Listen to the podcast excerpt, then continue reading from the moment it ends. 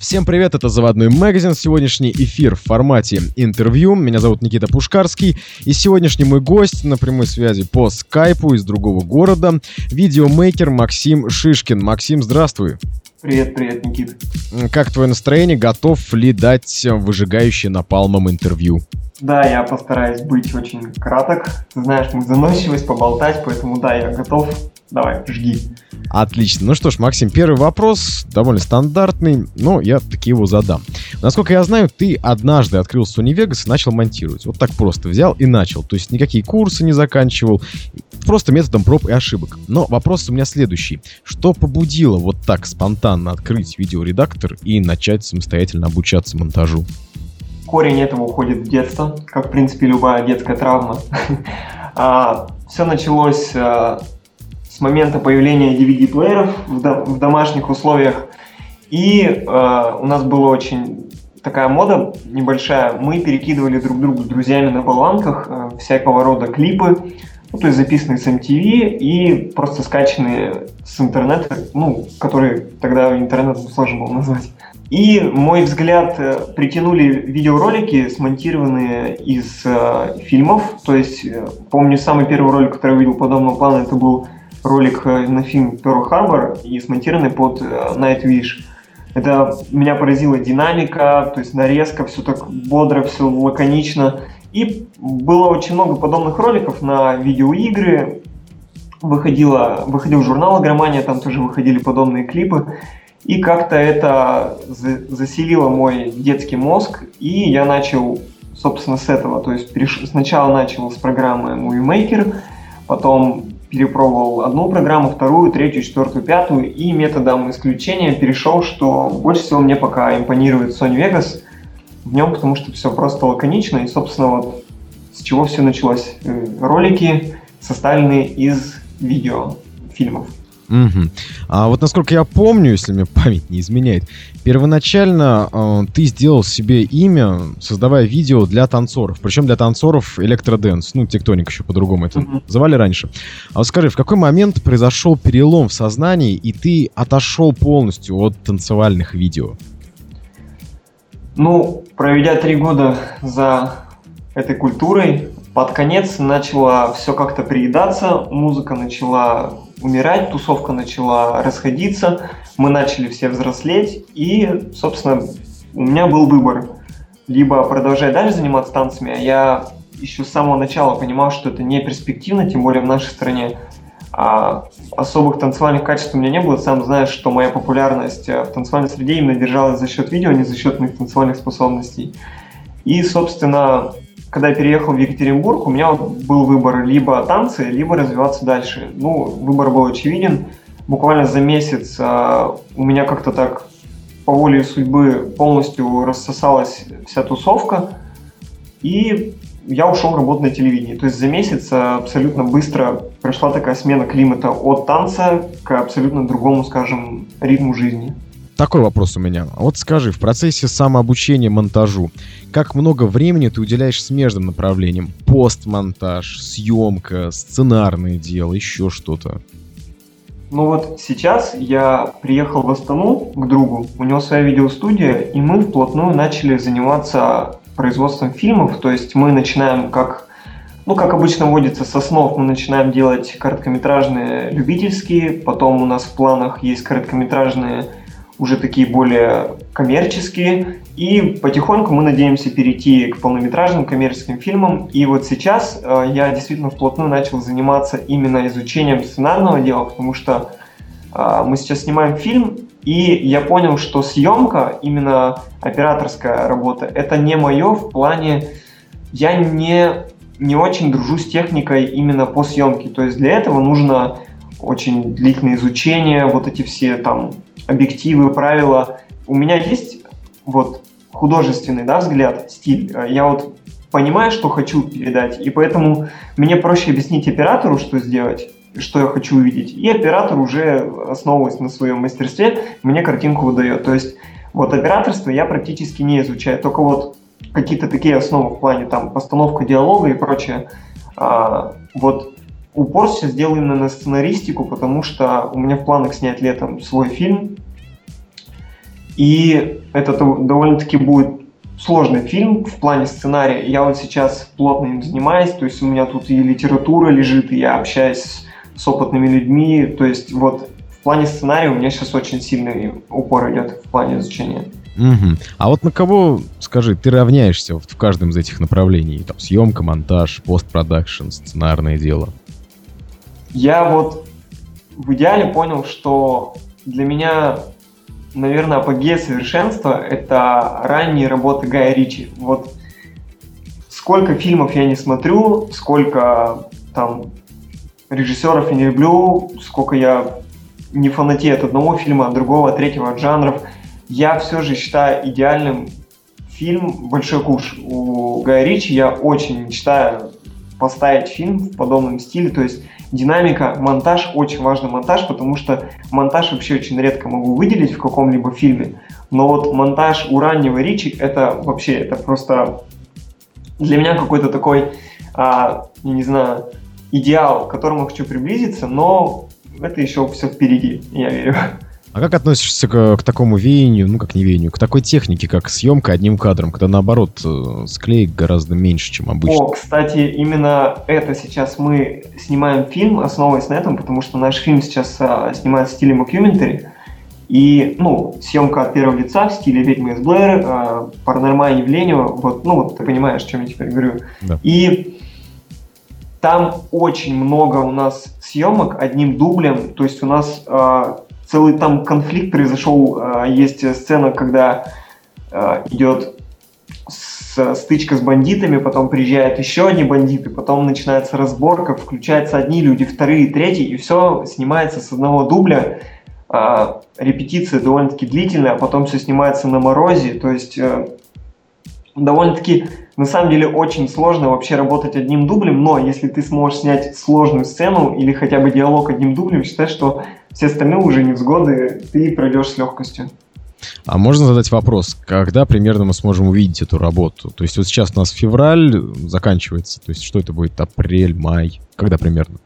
Ну, он, на самом деле, этот фильм не для широкого будет, скажем, просмотра, то есть это больше проба пера, но, естественно, своим, ну и вообще желающим а, мы будем показывать этот фильм. Мы его уже заканчиваем, у нас осталось отснять буквально пару основных сцен, потому что мы уже ну, полтора месяца его снимаем. И, наверное, как только я возьму за монтаж, там уже будет виднее, потому что у нас, ну, повторюсь, в стиле мокьюментари снимается и снимается с разных камер, с разной подачей потом работа со звуком, и может затянуться еще на месяц примерно это все. Ну, мы в таком режиме нон-стоп работаем, то есть мы не так сделали, там неделю отдохнули, мы прям делаем, делаем, делаем, и за монтаж возьму и буду сутками сидеть, пока хотя бы черновую версию фильма не смонтирую. Угу, понял тебя. Максим, вот э, как любой э, талантливый самородок, я думаю, что ты человек достаточно самокритичный и можешь, ну, со стороны себя оценить. Очень. Вот хотел спросить, э, какие зоны роста для себя самого ты видишь в данный момент? Что можно было бы подтянуть, улучшить? Я вообще считаю, что на довольно-таки низком уровне, то есть если сравнивать э, именно с какими-то высшими силами, то я вообще на довольно-таки начальном сейчас уровне нахожусь. Поэтому я бы вообще подтянул абсолютно все. Единственное, в чем я уже не боюсь, то есть если мне предложат какой-то громчайший проект, единственное, за что я не буду волноваться, это за монтаж. То есть а, сейчас я пытаюсь дотянуть а, у себя мастерство цветокоррекции. Мне очень необходимо уметь работать со звуком. Я вообще знаю, что звукорежиссер это абсолютно другая, а, скажем, э, инстанция, но я хочу и это освоить, и вот в плане работы со звуком я сейчас просто на, скажем так, на ничтожнейшем уровне, и в плане сценаристики у меня максимально ничтожный уровень. То есть мне вообще расти, расти, расти, расти, скажем так. Нет предела совершенства. Угу. К слову о совершенствах и образцах. Вот если я верно понимаю, то образцом, именно образцом кинопроизводства для тебя является Запад. А вот да. что можешь сказать про европейский, русский, японский кинематографы? Я постараюсь кратко выложить, но подчеркиваю слово «постараюсь». Давай начнем с малого. Про русское кино. Ты э, знаком со мной хорошо, ты знаешь, э, ты любишь меня называть словом русофоб. Я, в принципе, не обижаюсь на тебя, потому что так и есть. Я не очень люблю рус, русскую вообще культуру, фильмы, музыку. Ну, это уже не буду вникать почему, потому что я могу на эту тему очень много рассуждать. Я скажу так, э, все э, логики делят кино на две части российское. На российское и советское. Советское я люблю, то есть я смотрю иногда классику, пересматриваю, но не фанатею, как, допустим, от классики американской. Я все-таки, вот, действительно, ты прав, воспитан на западном кинематографе. Российское кино не перевариваю на дух только потому, что э, слишком мало самородков, очень мало. То есть э, раз в год выйдет один хороший фильм, который стоит посмотреть, но по большей части выходит полнейший шлак, от которого просто хочется плакать кровавыми слезами и вообще забыть, что ты это когда-либо смотрел. По европейскому кино я привык, для меня как, что европейское кино это по большей части кино авторское. То есть это артхаус. Я, невзирая на свою невообразимую любовь к кино, артхаус очень сложно воспринимаю, потому что я все же э, приверженец, что кино это такое более-менее приключение, это определенная история, которая должна тебя захватить. И когда идет речь про драматургию какого-нибудь определенного человека, который весь фильм сидит в кафе, думает о жизни, разговаривает сам с собой, а потом в конце фильма случайно умирает в пустыне от укуса скорпиона, я как-то, ну, такие фильмы не очень ценю, поэтому европейский кинематограф у меня пока на довольно-таки любительском уровне. Но я не пристрастен э, к европейским классикам типа Филини, Антониони, то есть э, это все у меня еще впереди, поэтому пока что я к европейскому тоже отношусь так соусом, видимо, потому что еще не дорос. А вот по японскому я скажу так, э, давай назовем его восточный кинематограф, и вот это уже история поинтереснее, постараюсь в двух словах сейчас сказать. А с японскими конкретно вот Такаси Миики, Такеши Китана я пока тоже не знаком. Ну, то есть знаком один-два фильма, но считаю, что это пока поверхностное знакомство. Но я очень плотно подсел сейчас на корейский кинематограф. Это вообще просто невообразимо открыло мне глаза на мир, потому что так, как снимают корейцы, э, фильмы о жестокости не снимает вообще никто. То есть э, это вот я уже довольно-таки много посмотрел разных режиссеров, и я могу сказать, что на данный момент мне приятнее смотреть, наверное, корейский кинематограф, чем даже западный. Но это вот буквально последний год, потому что это что-то невообразимое, то, что они вытворяют в своих фильмах, это и подача, и драматургия, и то, как они нарушают часто в своих фильмах правила, вот, э, ну, у, сложившиеся вот сценарные определенные места, это просто, в общем, это надо видеть. И я тебе как-нибудь что-нибудь посоветую, если ты попросишь. А вот прямо сейчас я тебя прошу, что можешь посоветовать из корейского кинематографа? Ну, есть вот один товарищ, э, Ким Джи Ун. Э, ну, он довольно-таки попсовый, к сожалению, сейчас, видимо, становится, но у него есть э, просто невероятный фильм «Горечь и сладость». И просто фильм, который меня изничтожил, изнутри взорвал все мои просто фибры и эмоции. Это фильм «Я видел дьявола». Я более жестокой вещи вообще еще не смотрел. И она меня поразила больше, чем «Олдбой». «Олдбой» снял Пах Чан Вук, если ты... Ты наверняка смотрел. «Олдбой» вообще довольно-таки много людей смотрело. И если «Олдбой» как бы выносит в конце мозга фильма, то есть ты уже кончает фильм, и ты такой, господи, что происходит, то когда ты смотришь «Я видел дьявола», ты с самого начала просто вообще вселяешься в экран и испытываешь невероятные эмоции от того, какая жизнь там творится. Но это, естественно, на любителя, то есть если бы я был э, нежной, я не знаю, нежной девочкой, я бы точно бы не смог посмотреть этот фильм. Хотя, кто его знает, какие фантазии есть у нежных девочек. Ну да, в тихом омуте порой черти водятся. Да. Хорошо, понял тебя, спасибо, возьму эти фильмы на заметку. Максим, скажи, пожалуйста, вот сейчас так вопрос по Станиславскому задам. Есть ли у тебя сверхмиссия, сверхцель? То есть ради чего вот горит твой огонь креатива, как ты сам думаешь?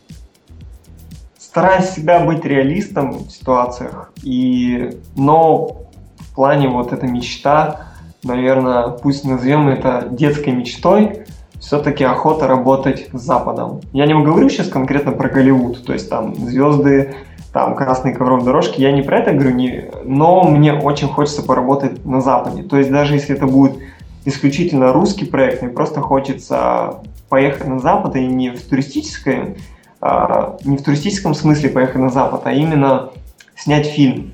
То есть а, податься в эту культуру. И сейчас уже я просто безумно мечтаю поработать с корейцами, потому что это невыносимая жесть, что они вообще творят с своим кинематографом. Ну, вполне разумная мечта, то есть э, окунуться с рабочим визитом и остаться до конца дней а, с тем, что больше всего нравится. Как бы, вполне да, скорее всего. Логичная и, я думаю, более осуществимая мечта. А, кстати, очень интересно говорят, что мечты, которые сбываются, это уже не мечты, а цели. Но я думаю, у тебя это цели ну, где-нибудь записано, как на скрижалях каких-нибудь, которые висят у тебя в спальне. Над... Татуировка. Да, да, да.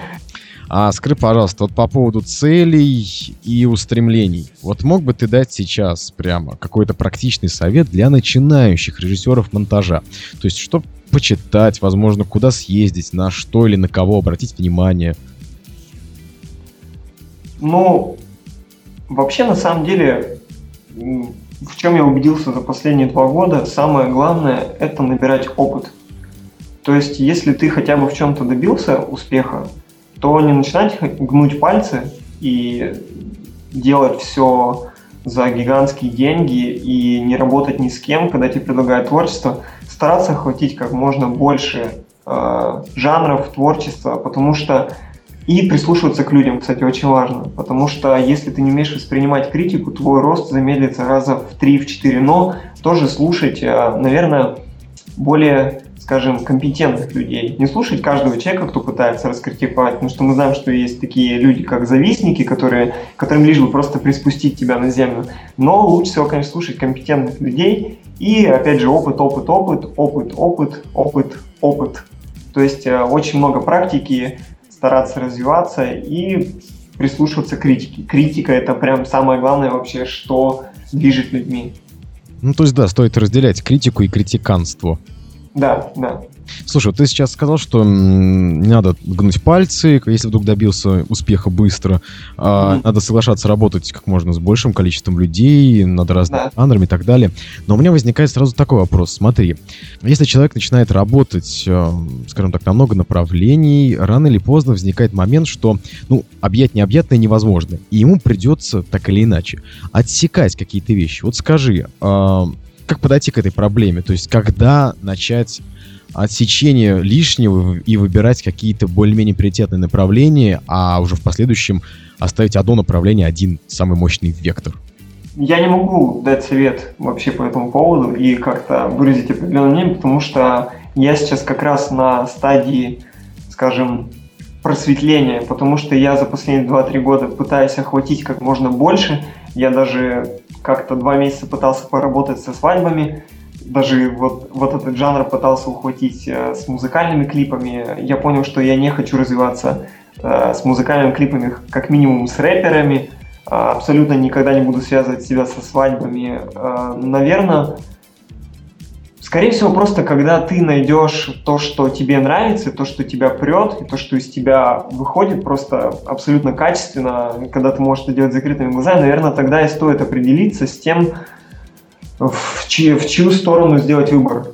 А пока этого не произошло, то я вот лично стараюсь как можно больше охватить жанров. Вот прям максимально развиваться и там, и там, потому что мало ли где выстрелит. Может быть, я мечтаю сделать кино свое, но вот у меня будет лежать талант на, не знаю, на документалистике. И вот, собственно, не прыгать выше головы, а все-таки следить зову сердца, что ли. Спасибо, Максим, понял тебя. А, ну, видимо, последний вопрос сейчас тебе задам. Скажи, вот кроме кинопроизводства и, конечно же, музыки, вот этими двумя вещами ты и живешь, какие mm еще хобби, увлечения есть у Максима Шишкина? О, Господи, это такой вопрос. Я на самом деле такой отношусь к тем людям, у которых э, каждые полгода появляется новое скажем, увлечение, в общем, не могу ни за что зацепиться. Вот единственное увлечение, которое у меня проходит через всю жизнь, это кино. Потому что за последние пару лет, я считаю, был и танцором, сейчас я безумно увлекаюсь тайским боксом, у меня просто мысли постоянно этим заняты, я хочу сейчас накопить денег, уехать в Таиланд, потренироваться в тайском лагере.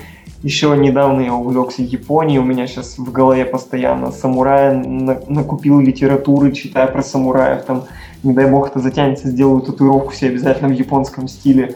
То есть а, постоянно появляются какие-то интересы, и если э, не доводить интерес до конца, то просто исчезает. У меня даже был период, когда я комиксы рисовал. То есть это такая тема больная для меня, что у меня нет э, такого, что я могу зацепиться за какую-то тему, нести ее с собой через года. У меня постоянно какая-то смена климата происходит. Я в городах-то задерживаться не могу, ты знаешь. Я то там пожил, то тут пожил.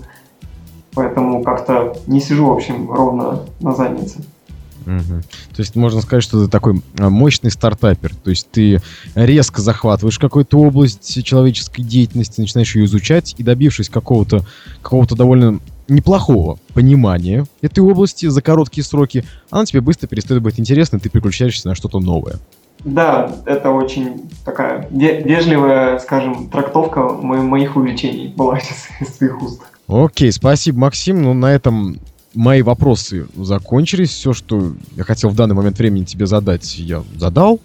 Ответ ты получил, спасибо тебе за них, спасибо, что уделил время. Ну а я напомню, что сегодня в гостях у заводной магазин был видеомейкер Максим Шишкин. Меня зовут Никита Пушкарский. А, скачиваем выпуск по ссылке чуть ниже, либо вы можете прослушать выпуск в любое время дня и ночи на сайте podster.ru. Также подписываемся на официальный паблик ВКонтакте, чтобы всегда быть в курсе а, новостей моего проекта. Всем спасибо за внимание, услышимся.